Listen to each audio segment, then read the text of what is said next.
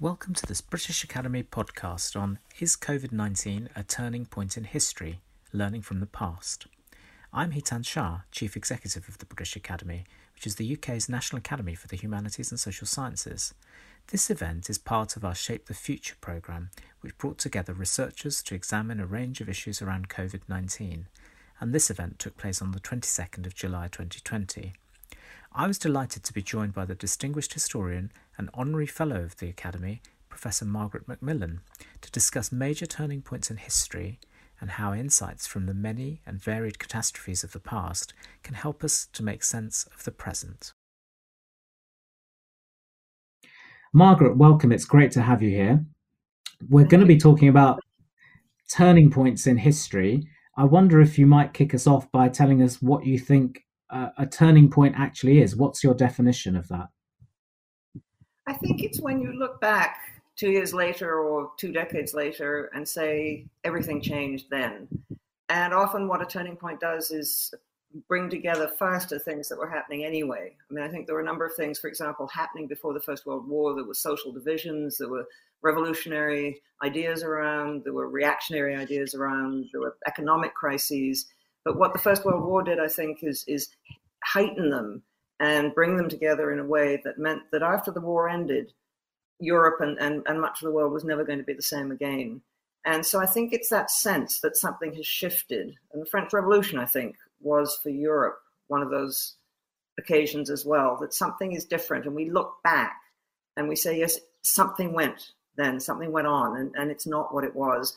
And it, of course, a lot of the changes have deep roots. But I do think there are moments when, when time seems to speed up. And I think possibly we're living through such a moment now. There are things that we were worried about in our own societies, things that we were worried about in the international order. And I think now, because of the COVID 19 crisis, we're much more aware of those, and some of those have become much more acute. You've said elsewhere that leadership is key in this crisis, and clearly, world leaders are being scrutinized uh, across the piece in terms of their response to the pandemic. What could they learn by looking back at the behavior and the lessons from leaders in the past, for example, uh, in relation to catastrophes like the world wars?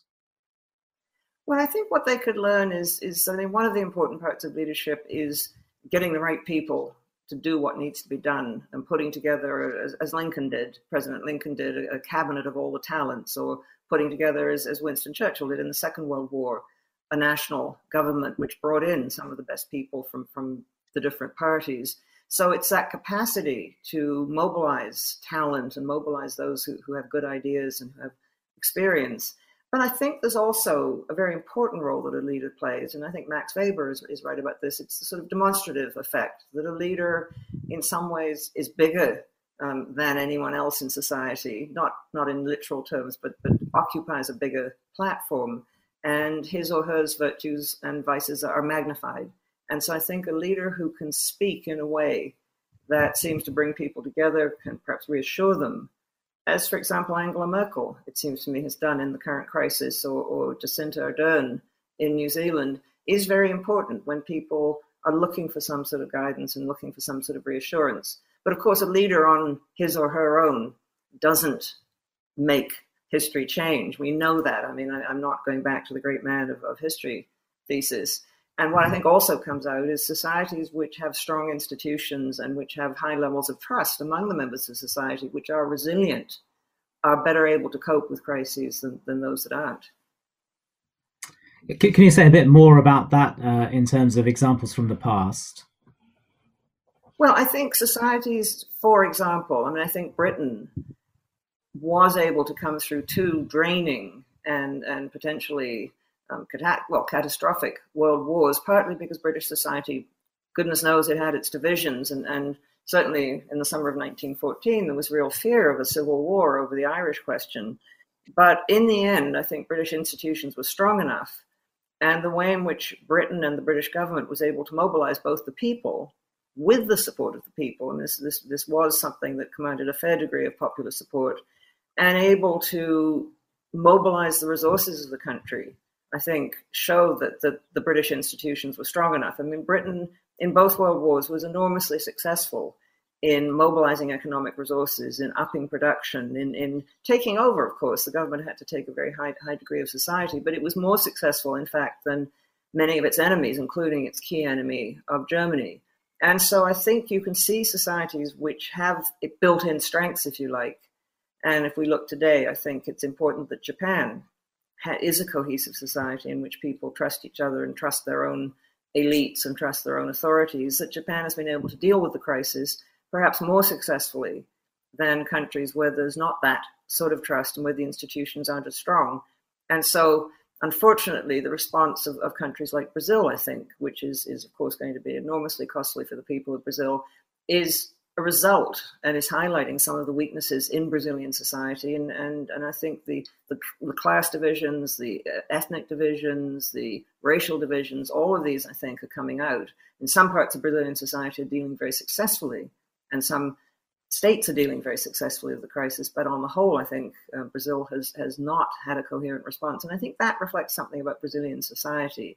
So it's very difficult, I think, to predict how countries will respond to crises, but I think we can say that those countries which have already built the institutions, and I, th- I, think this question of trust is enormously important.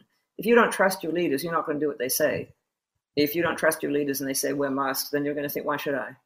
If you trust your leaders and you think, well, wearing a mask is stupid, but you know, I trust them up to this point, so I will put a mask on, I do think that makes a difference. And I think we're seeing this in the different responses to the pandemic, and we see it in responses to world wars. You know, in the end, I think, in the First World War, Russian society and the Russian regime simply could not take the demands of that war. It was, you know, enormously costly and expensive and draining war in terms of lives and in terms of resources. And the Russian state was already shaky. It had nearly fallen in the revolution of, of 1904, 1905 during the, the Russo Japanese War. And the government, I think, was, was more and more um, removed from the people, very weak leadership at the center.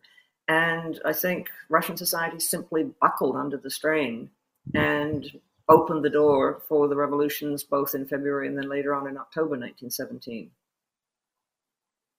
Thank you. Thank you. Um, looking beyond the national state, uh, thinking about institutions internationally, how, how do you think international cooperation today has fared compared to past crises? Well, we have more institutions for international cooperation. We have more experience of international cooperation than we would have had, say, in the influenza epidemic at the end of the First World War. I mean, there had been the development of some international cooperation in health, um, there was an international sanitary bureau and, and meetings of an, of an inter, international sanitary congresses, which looked at how to control the movement of, of pandemics and infectious diseases around the world. And so there was some beginnings of that. But the international institutions that existed in 1919 were really embryonic compared to what we've got today. And we do have both the World Health Organization and we have other organizations which deal with regional issues, which deal with, with sharing research. And so I think we're a lot further ahead. Of course, what is always the case with any organization is it's only as strong as its members want it to be.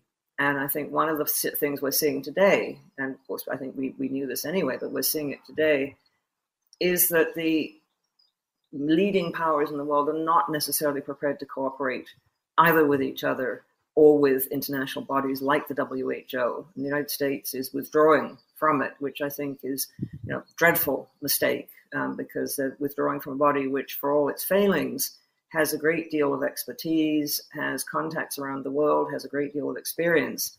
And the American government is talking about setting up an alternative health organization, but it seems to me this is not the time to be doing it. Um, you know, it takes a long time to get these bodies up and running. It seems to me the time really right now, it, the, the, the, the, the thing that must be done is to build on what we have already.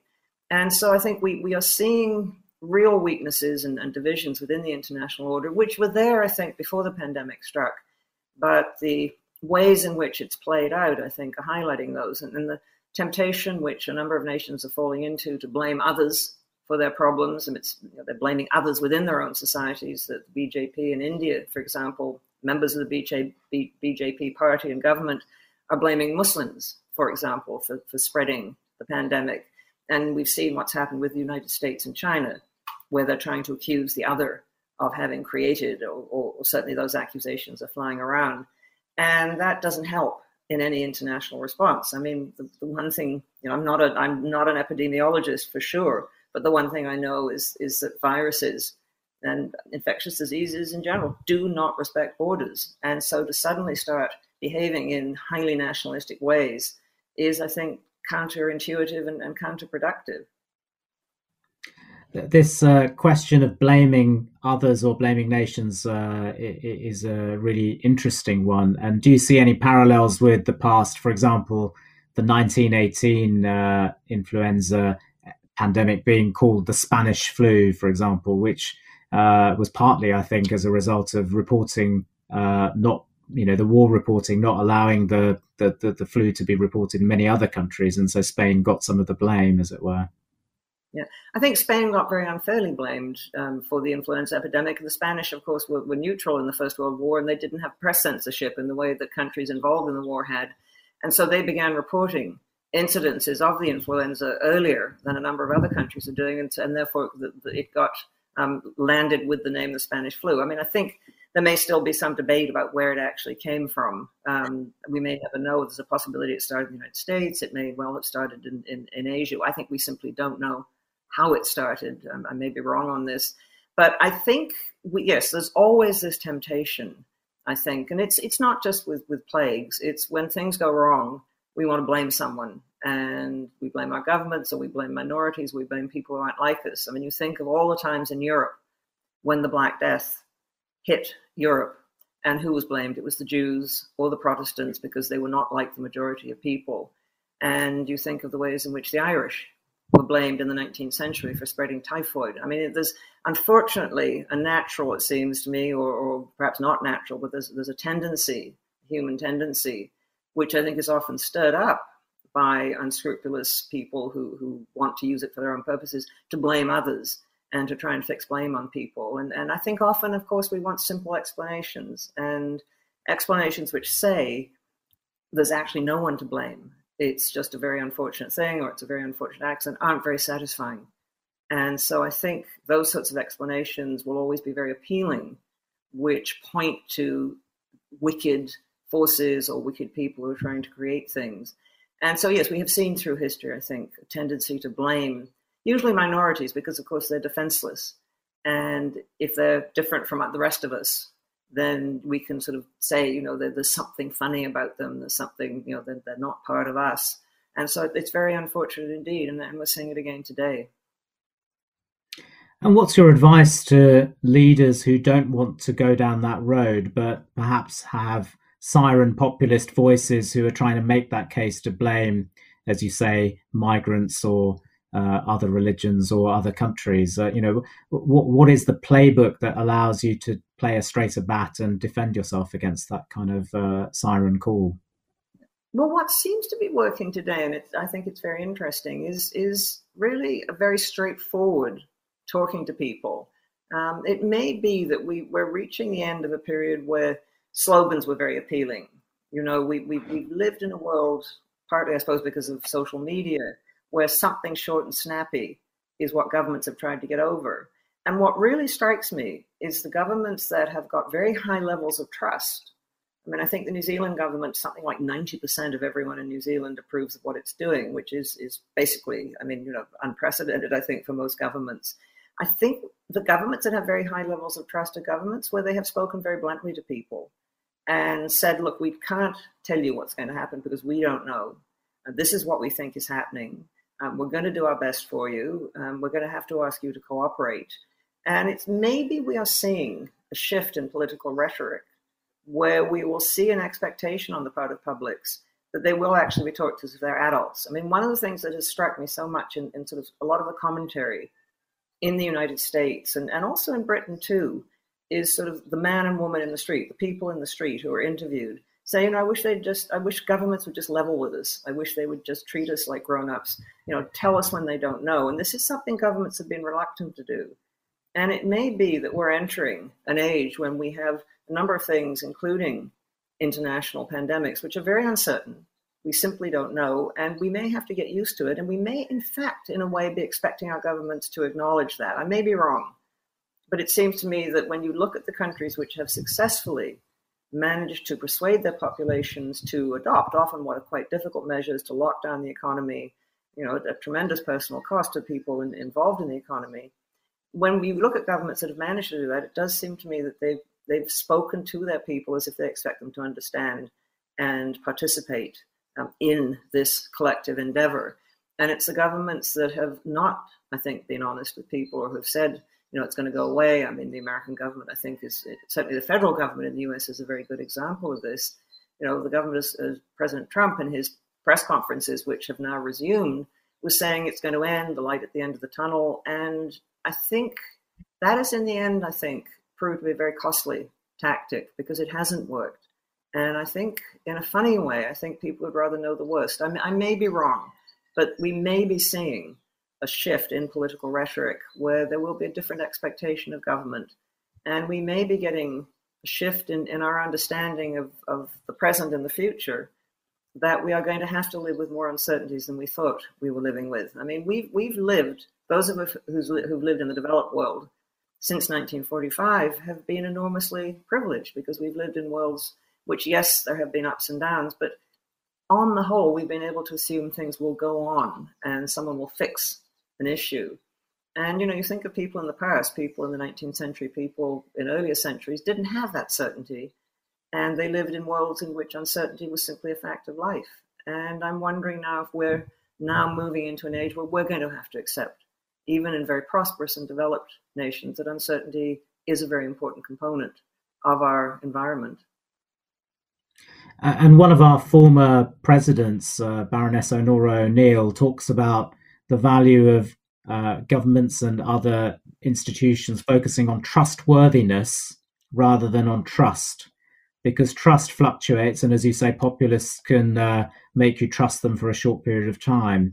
But in the long run trustworthiness will out because if you're if you're if you behave in a trustworthy way people will continue to trust you. And do you think uh, in a sense what you're talking about and the response to uncertainty trustworthiness sounds like the long-term strategy Yes, I think that's a very interesting way of putting it, I, I think I, I, I, think I would agree with that idea. Um, that if you show yourself to be doing your best, I think you will be forgiven mistakes more than those who, who never admit mistakes. And you know, I, am thinking of President Roosevelt, uh, FDR, Franklin Delano Roosevelt, in the 1930s in the United States, and he came into office at a time when the Americans were very pessimistic about their state, their, their state, their economy, their institutions. Hideous unemployment. I mean, the United States was one of the worst countries hit in the Depression, and I think there were real concerns that democracy would not survive in the United States. And he managed to establish a degree of trustworthiness, I think. Um, he didn't always make the right decisions, and he often changed his mind. But I think he survived and was elected, of course, for four terms he survived and was, and was reelected because people felt, well, he is doing his best and he's doing his best first and he's not going to get it all right. Um, nobody does. And I've often thought, you know, I learned this from teaching. If, if I said to my students, you know, I've made a mistake, um, I think in the long run it was better because I think they felt that at least I was trying. Whereas people who claim that they're always right, um, in the end, do you trust them? Because we all know that we make mistakes. So I, I think trust trustworthiness is, is a very interesting concept. And you were just talking about the depression there. It's it's very clear that uh, the pandemic is going to have grave economic consequences. Uh, what what insights can history offer us, uh, and even potentially, is there any hope that history can offer us uh, in this regard? Well, I think we know from the experience of the Great Depression and also from the financial crisis of 2008 that governments can and ought to intervene on a large scale, which may seem unthinkable in ordinary times, but is absolutely necessary in moments of crisis. And, and it's, it's a question of confidence, partly. Um, you know, it is important to get people thinking that things are going to get better, that the economy will recover. And I think it's important also to recognize that governments can do a lot more by the way of intervention and, and spend a lot more than we might think is, is, is possible. And so I think we can learn that in the past, when governments intervened with, with, with intelligence, when they intervened to prop up They don't always get it right. Uh, I'm not defending everything that was done either in the uh, countermeasures to the depression or, or everything that was done after 2008. But what they did was keep the institutions solvent. They kept society going. And so I think we can learn that government is really, I think, in my view, the only institution that can do this on the scale that's needed. I mean, we can talk about local grassroots efforts, and these are very important, but I think to keep a whole economy going and to support a national health system, for example, takes government action on a very large scale indeed. And so I think we can learn from the past, and I hope we learn from this crisis as well. I mean, I think we may, as a result of this crisis, have seen the end of this period of um, austerity, seeing government as something that's too big and bloated. I mean, that isn't to say government is always perfect, but I think we're now recognizing that functioning societies actually need civil services, they need government institutions at work, and they need governments to sometimes intervene actively in societies when things look like they're going very wrong. And again, we're not going to get it right all the time, but I think the alternative, um, the idea that the market will solve everything, well, I hope that idea has now finally been discredited because in so many ways anyway i mean we can get into arguments about it but i don't think there's ever been a truly free market in, in the sense that some of the free marketeers like to think there is. There have always been constraints and there's always been societal input. But i think the idea that the market somehow is this perfect force which will always make things work in the end is, is absolutely discredited i think we're now recognizing that we need government intervention we need regulation we need ways of, of defining and, and working together for something called the common good. I mean, I do think, I hope, one of the advantages, or not advantage is the wrong word, but one of the consequences, perhaps beneficial consequences of this crisis, is it will make us think again about our own societies. And I was reflecting and asking questions. We have to ask questions. I was reflecting when I was looking at the brief film at the beginning of, of this, ser- this, this, this session about the British Academy and the range of things that it studies, the range of things that the humanities and social sciences deal with. And I think collectively, those disciplines have a lot to offer in helping us think about issues facing our societies. We're not going to come up with clear solutions, maybe, but we can help us think through them and, and begin to look for the sort of solutions that might work. We've certainly been using this opportunity to bring our fellows and other scholars together to reflect on how society is changing, and uh, perhaps we'll come back to that uh, towards the end of our conversation. But first, uh, you, you were saying not everything happens at the scale of government. Thinking about social history, what can we learn from oral histories, personal diaries, and accounts uh, of people who've lived through wars, pandemics, and other uh, national disasters? and also, what's your sense of today's equivalent archives as we move more into a world of social media?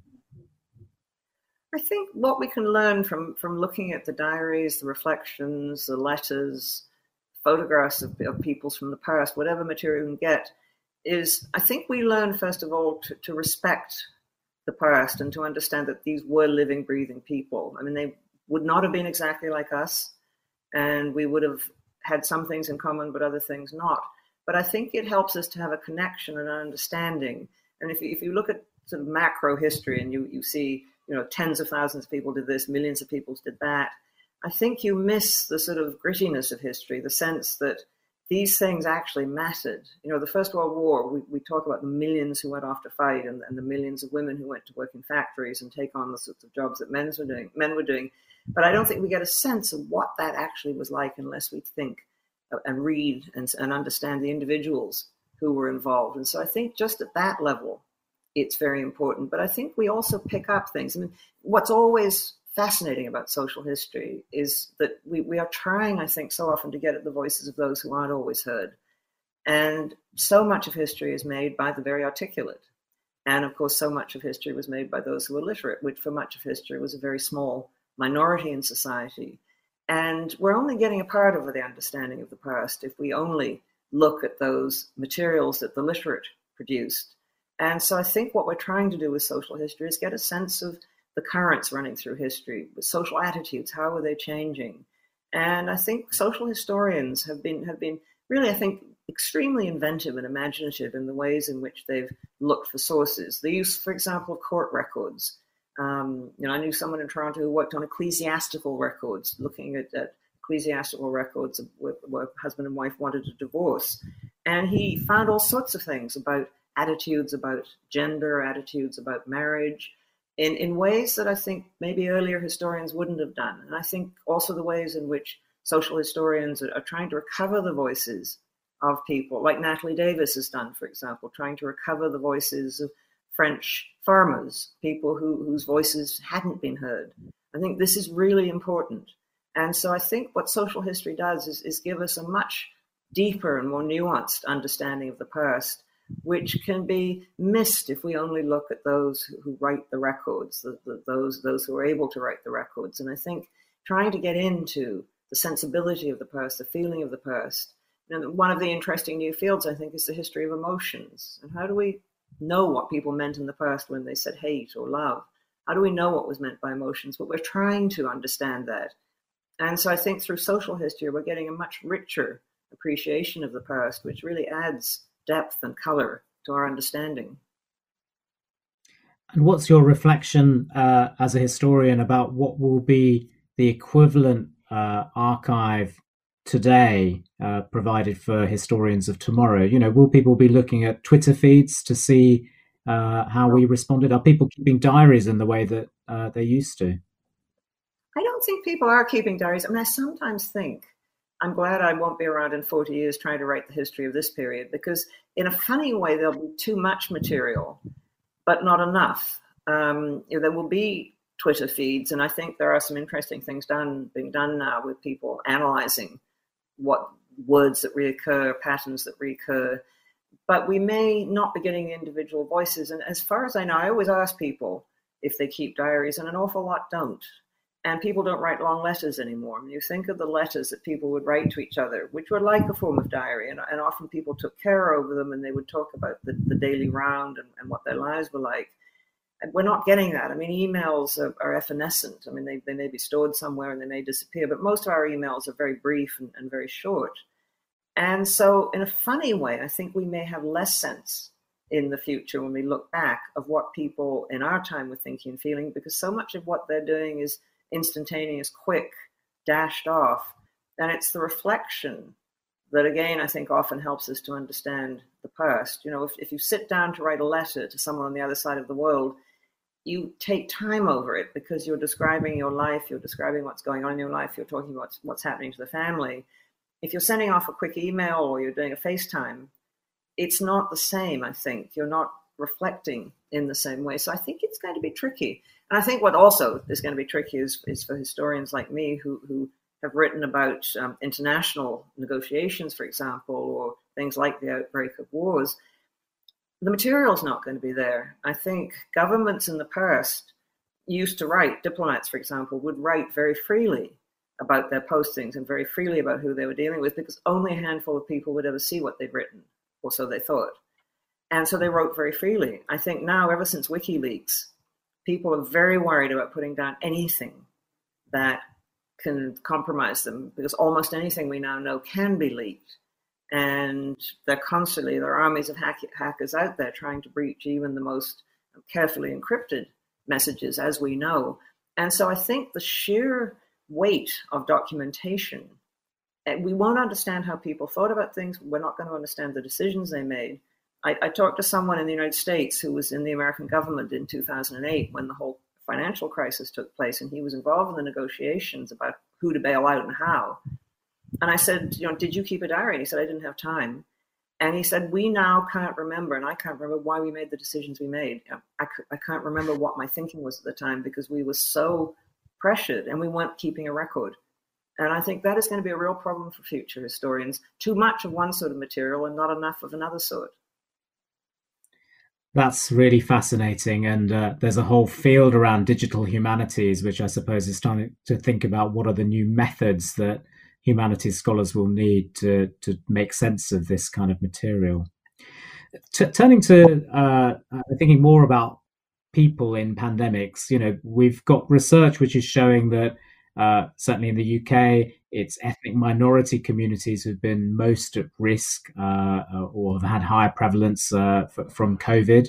Uh, and also, research just published yesterday by our statistical office showing that in a sense, there's a broad correlation between your ability to work from home and your pay.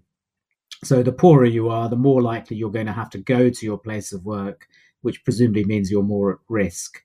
Can you say a bit about how, in a sense, privilege has sheltered people in the past from catastrophe uh, and how far that works, or how far actually, at the point that there really is national catastrophe, privilege can't really shield you in the end? Yes, it's interesting, isn't it? I mean, people used to try and escape the Black Death, for example. Um, they would move out of the towns and cities when, when, when the plague started. And those were the people who could afford to do it, and they'd go to their country estates. And in fact, they weren't always that much safer because rats, as we now know, carry the lice that, that spread the Black Death, and there were rats in the country with lice on them just as much as there were in the city. So I don't think privilege always helped but certainly people felt that it would, and they tried to escape from it. And I think we are seeing again that privilege is making a bit of a difference. Well, the same thing, just to go back, I mean, I was thinking in India, British India, which I studied, in the summer, those who could afford to, um, usually the British uh, in, in, the upper, upper sections of, of the um, army or the, um, or the, or the civil servant or, or rich enough to be able to afford it, would go up to the hills where the weather was cooler and where they were less likely to get the sort of infectious diseases which were on the plains. And so privilege has, I think, sometimes, often, I think, helped people to to survive plagues which are, which are affecting those who are poorer. And I think what we're certainly seeing now in the ways in which the COVID 19 has affected certain communities, that those who live in very crowded conditions, um, who live in areas that are very polluted, for example, are more likely to catch it and, and perhaps more likely to, to, to suffer lethal consequences. We are also seeing the well to do, of course, working from home. And I think one of the things that has happened, and another consequence of, of the pandemic, is we recognize just how much at the lower levels of society, and of course, people have been saying this for years, and we all should have been much more aware of it. But I think it's been brought into the forefront of our attention now just how much developed societies depend on the labor of those who are badly paid, who are insecure in their employment. I mean, far too many people have had to go to work because if they don't go to work, they're going to get fired. And I think that is a real condemnation of our society and, and the way in which it works, and the ways in which health services, for example, have outsourced things like cleaning hospitals to people who are not unionized, who don't have anyone to speak for them, who are badly paid, who don't get, as we find out, proper protective, personal protective equipment. And of course, what we're also, I think, realizing is so much of the consumption of Western societies depends on poorer parts of the world, depends on the farms and factories in the less developed or, or, the, or the poorer parts of the world, in Africa, in Bangladesh, in other parts of the world. And we know that those people have suffered disproportionately, people in crowded factories, um, we know that farmers in Africa are going to have trouble selling and, and, moving their crops because of because of the pandemic. And I think we are beginning to recognize, and I hope we're beginning to realize we must do something about this. It's not just at home, I think. It's not just in Britain or Canada or the United States or the, the prosperous countries, other prosperous countries of Europe, that we need to pay much more attention to how the poorer members of society are treated, but we also need to pay much more attention to the poorer parts of the world who are suffering often disproportionately because they simply don't have the resources. And one of the things that worries me is that as the vaccines are developed, there will be, and I think we're already seeing it, um, there'll be real pressure for the governments of developed nations to sequester those vaccines for themselves, to make sure their own people get them first, and, and not to pay due attention to what's going to be needed in countries that, that really need the support um, and and not just financial support, but are going to need the vaccines and are going to need the capacity to deliver those vaccines. Thank you.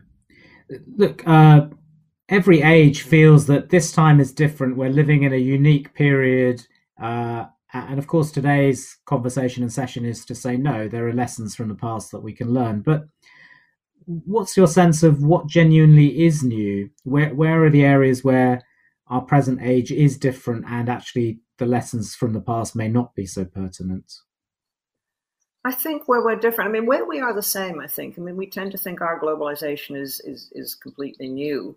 And the world before 1914 was very globalized as well. I mean, with mass communications, mass transportation, um, a linking together of world economies, mass movement of peoples around the world.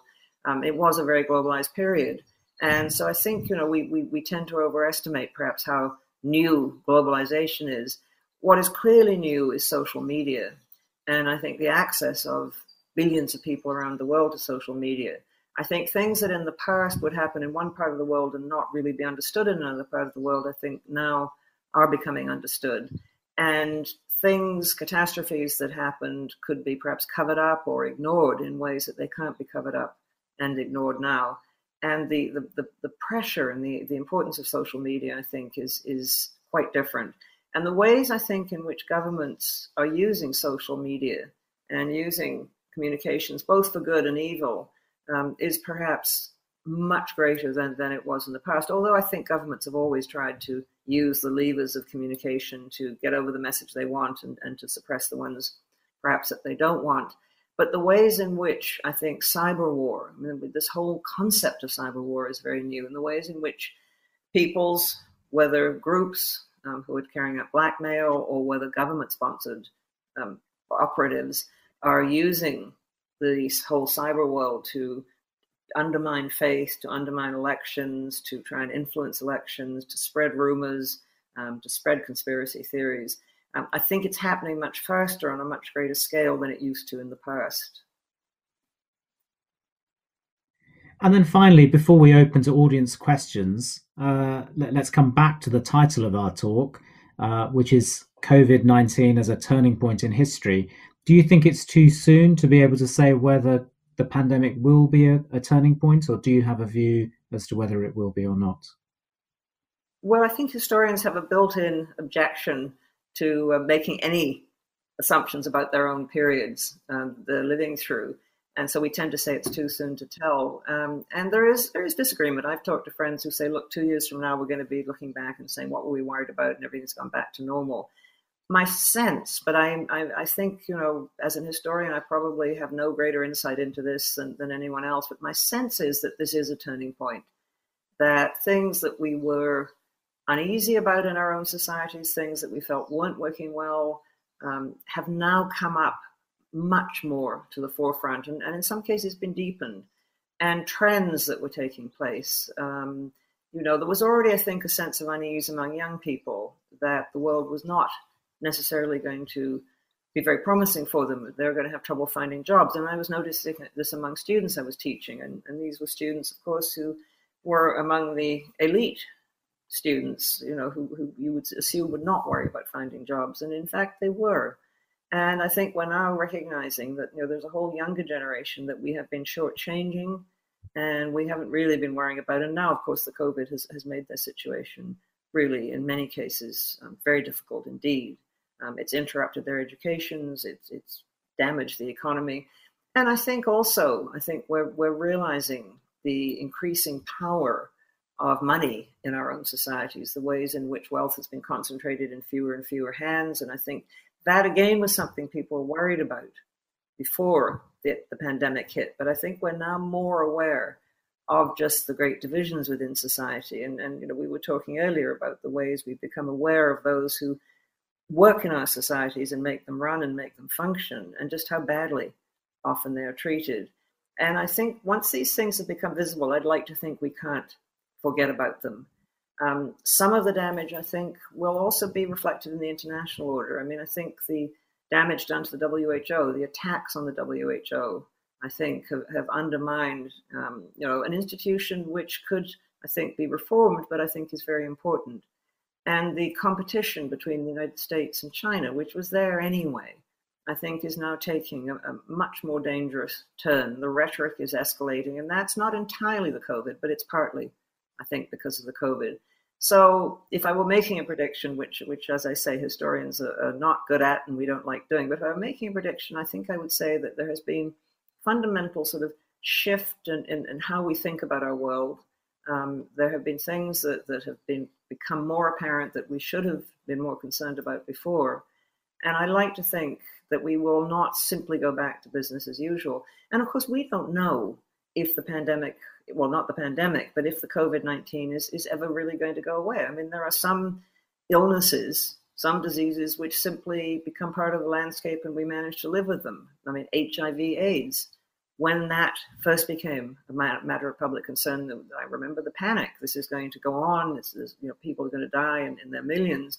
And we managed to find ways of dealing with it. We haven't found a way of getting rid of it.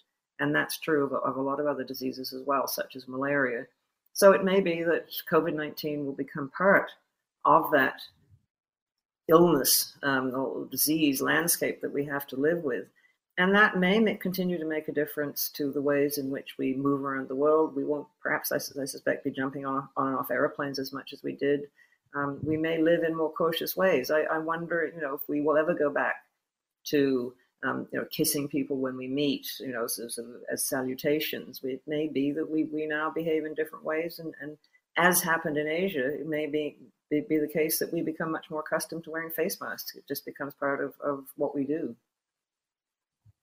Let's see. I mean, there's, a small, I mean, minority there's a small minority make, make, booking their cruises. So. so. We've now got some questions from uh, the virtual audience. Uh, Rosemary Coppell uh, asks In the event of an epidemic or violent conflict, what do you find are the causes? Uh, what do you find causes nations to turn inwards or outwards to find a solution?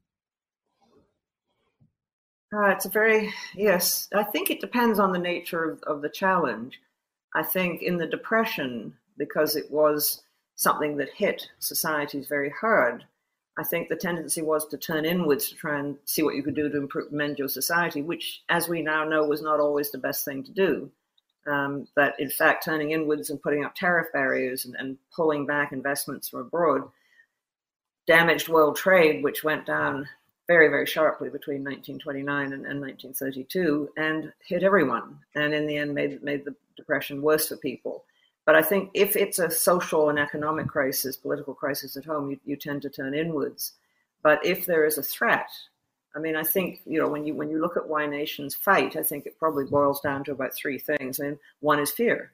You fight because you have to, because someone is going to do something to you, um, because you see that your national existence is is at stake, um, or you fight because you want something that someone else has. You you want to acquire something.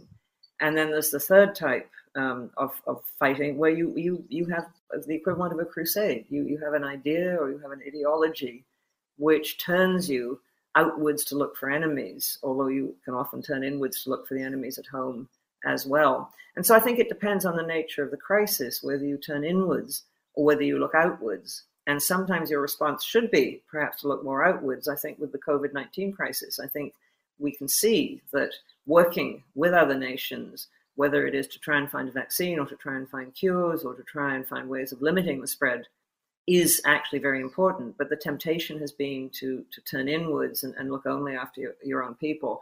Um, so sometimes what is the instinctive reaction isn't necessarily the best one, but sometimes the crisis forces you to look out. Uh, you know, in the 1930s, I don't think the British government particularly wanted to look out and contemplate going to war with the Axis powers, but it was forced upon them. I think they did in the in, in the appeasement policy. They did their best to try and avoid a war because they really felt they had enough problems to think about at home, and they wanted to concentrate on those. But they were forced to look outwards, and so I think sometimes you know, for you may want to draw, draw up the drawbridge and, and turn inwards. Um, sometimes the world won't let you. We've got a question from Cassie Smith Christmas. Uh, and she asks In past epidemics, have we seen the utter denial of the existence of a virus on the scale of denial we're seeing in some places, uh, such as the United States? And if so, what can we learn? Well, I think there's a range of human reactions to, to challenges, and one, of course, is to deny it. Um, one is despair. And I think with the Black Death, you, you saw that range of reactions. There were those who said, We're just going to go and have a good time. You know, we, we, we may get it, we may not get it. And there were those who sort of more or less gave up and said, we're going to all die. And then there were those who said, let's see what we can do about it. I mean, one of the things that I think was, was striking about the Black Death was those who volunteered, the people who went around to bury the dead, um, the doctors who tried to deal with, of course, an illness which they didn't know how it spread or how it could be treated, but they still tried to do so. and I think you know we see the same range of human reactions today. Um, denial, and I think we, we you know we, we we've seen that in other things. We, we we've seen it you know with, with polio epidemics, which I remember as a child, and you know every summer governments, city governments in Canada, for example, would tell people that you know they shouldn't go into crowded places. They would close the swimming pools, and a lot of people would complain and say this is ridiculous and it's all a plot, um, you know, or it's just you know nonsense. And I think we're seeing the same thing today. Um, although if you go on denying something, um, sometimes it will catch you anyway. Um, you know, a number of those people who went to the uh, pre- presidential rally in Tulsa, Oklahoma, who thought wearing masks was ridiculous, um, it now turns out have got COVID 19. And what is interesting, I think, is sometimes circumstances, the spread of a, of a disease will change people's minds. But no, it's very worrying. And I think, you know, again, it, it, it some, somehow is, is furthered, I think, by the nature of the international communications we have the anti vaxxers, who might have been a small minority scattered around the world, are now able to come together. And I think in very worrying ways, spread the message that vaccination is bad for you. And they've already, I mean, they've, they've already done their damage with things like the vaccination for childhood diseases. And now they're beginning to get active on COVID 19 vaccines. And this is very dangerous because people will die as a result. And, uh, you know, I think it, it's a huge issue for governments. I think they have to try and deal with it. And I think they have to go out to communities and try and reason with people and they have to try and talk to people. It's not easy to do. But I think, you know, the, the alternative of, of being very authoritarian and say you're going to have the vaccination whether you want it or not is not something most democratic societies want to contemplate. And in democratic societies would arouse tremendous resistance. So it is it is very difficult but i think it is going to be an enormous problem. It was in the past and it's going to be one now as we try and deal collectively deal with covid-19 thank you. Uh, i've got a question here from matt gocher did the pandemic have an impact on the 1918 peace process?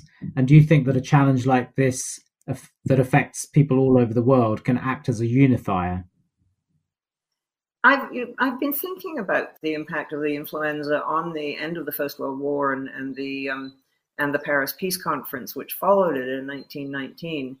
I think it's very hard to find any evidence. Um, certainly, the the soldiers on the front were affected by influenza, and there's some research being done into whether German soldiers um, were affected more. I don't. I'm not sure it's clear. I think you know soldiers on both sides were affected as far as the Paris Peace Conference went and the peace settlements at the end, I found very little evidence that it was something they were thinking about very much. There's very little in the written record of the deliberations in Paris. What they were thinking about was how to feed Europe. What they were thinking about, of course, is how to make peace and what sort of peace terms they should draw up to deal with Germany and the other defeated nations. And they were also thinking about how to deal with revolution. I mean, there was a real fear that what had happened in Russia was going to spread around the world, um, and that was going to spread westwards into Europe as well as, as elsewhere. And very little mention. I mean, occasionally in someone's diary, you will you will get a reference to someone who died overnight. You know, this is the, the, the Spanish flu um, tended to affect young men uh, and young people between about 28 and 32, often people in the prime of life. And what was terrifying about it was that it they died very quickly, but very little in the deliberations that I've come across, and, and strikingly, very little in the writing of the 1920s. You don't get poets or painters or artists of other sorts writing about the influenza. And I I'm, can only think, and I may be wrong, but I've been thinking about this, that it was possible that they lived in a world in which more people did die of disease. You know, people died of things that people don't die of today. I mean, my both my grandfathers, who were in the First World War, had mothers who died in childbirth. And that was simply something that happened. And so death, I think, was more, death, death of younger and fit people was more prevalent, I think, than it is today. And of course, they'd just come out of a war in which possibly 9 million men had been killed. And so more death, in a way, was, was something that, that just added to that sense of loss, but it was not a particular catastrophe in the way that perhaps what we're going through today is. Now, an interesting question from Nigel Todd. Are turning points and crises full of uncertainties about familiar institutions and worldviews, also likely to generate millenarian religious frenzies fixated on the fulfillment of ancient prophecies. Um, I mean, I think you can take that in a slightly broader sense, but you know, what what what, what might this unleash uh, in terms of uh, religious fanaticism or kind of cults or all of those sorts of uh, behaviors where people are looking for more certainty? Well, yes, it, I mean, it's happened before in the past, hasn't it? That you get people saying this is punishment for what we've done. And you've got this very odd phenomenon in the 14th century with, with the Black Death of the flagellants, who said this is God's punishment and who went around beating themselves often until they collapsed and, and in some cases died um, as a way of expiating the sins of the sins of their sins or the sins of, sins of society. And I think there are always those who will who think in an apocalyptic way, who will pick on an event and say this is the punishment for what we have done. And so it'll be interesting to see if we do get these sort of millenarial um, movements. I mean, I'm trying to think if we've if we've seen any yet. I mean, perhaps some of you may know. Have we had people saying this is a punishment for the excesses of society or because we've done wrong things or i mean we've certainly had people saying this is in a way nature's punishment but i think in a way that's an understandable argument that we have um, destroyed so many of the natural habitats of beasts and we're living much closer to a lot of um, wild animals and, and, and beasts um, of various sorts of mammals and so on than we used to and that we are eating things which perhaps we might not have eaten before that it has become easier for diseases like the COVID 19 and like SARS before it to skip from animals or birds into human beings. But that seems to me is, is actually a rational observation. It's based on, on observation. So I don't think it's quite the same. It's not saying we deserve to be punished. But maybe, you know, as they say, watch this spot. Maybe in the next few years we will see some religious cults or some movements growing up which which do use this as an excuse to to condemn humanity or, or claim that we're heading in a dreadful way.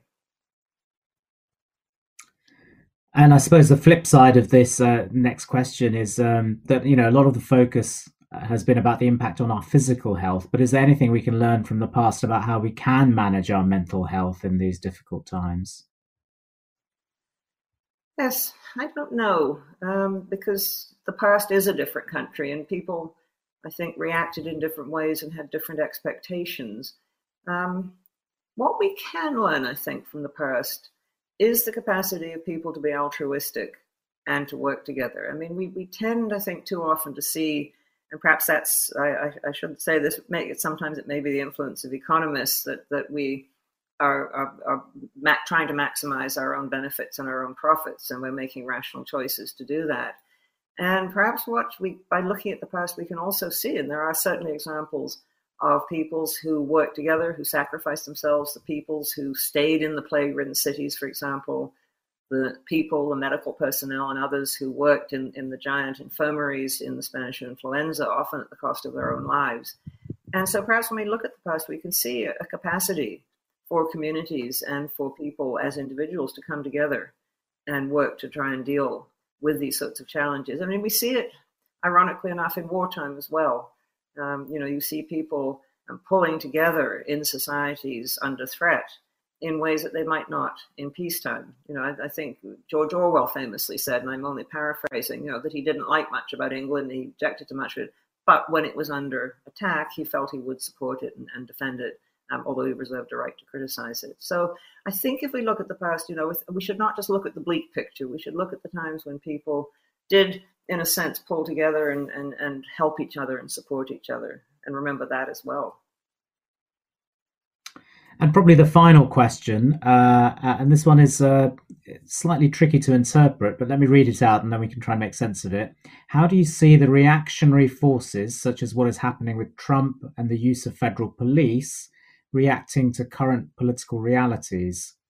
Now, I, I wonder whether the the way to interpret this is how, how are some of our more uh, kind of either dictatorial or populist leaders, uh, I mean, I, am thinking of Bolsonaro as well, uh, having to come to terms with uh, a situation which obviously they cannot control. Yes, I suppose you would like to think it makes them think twice.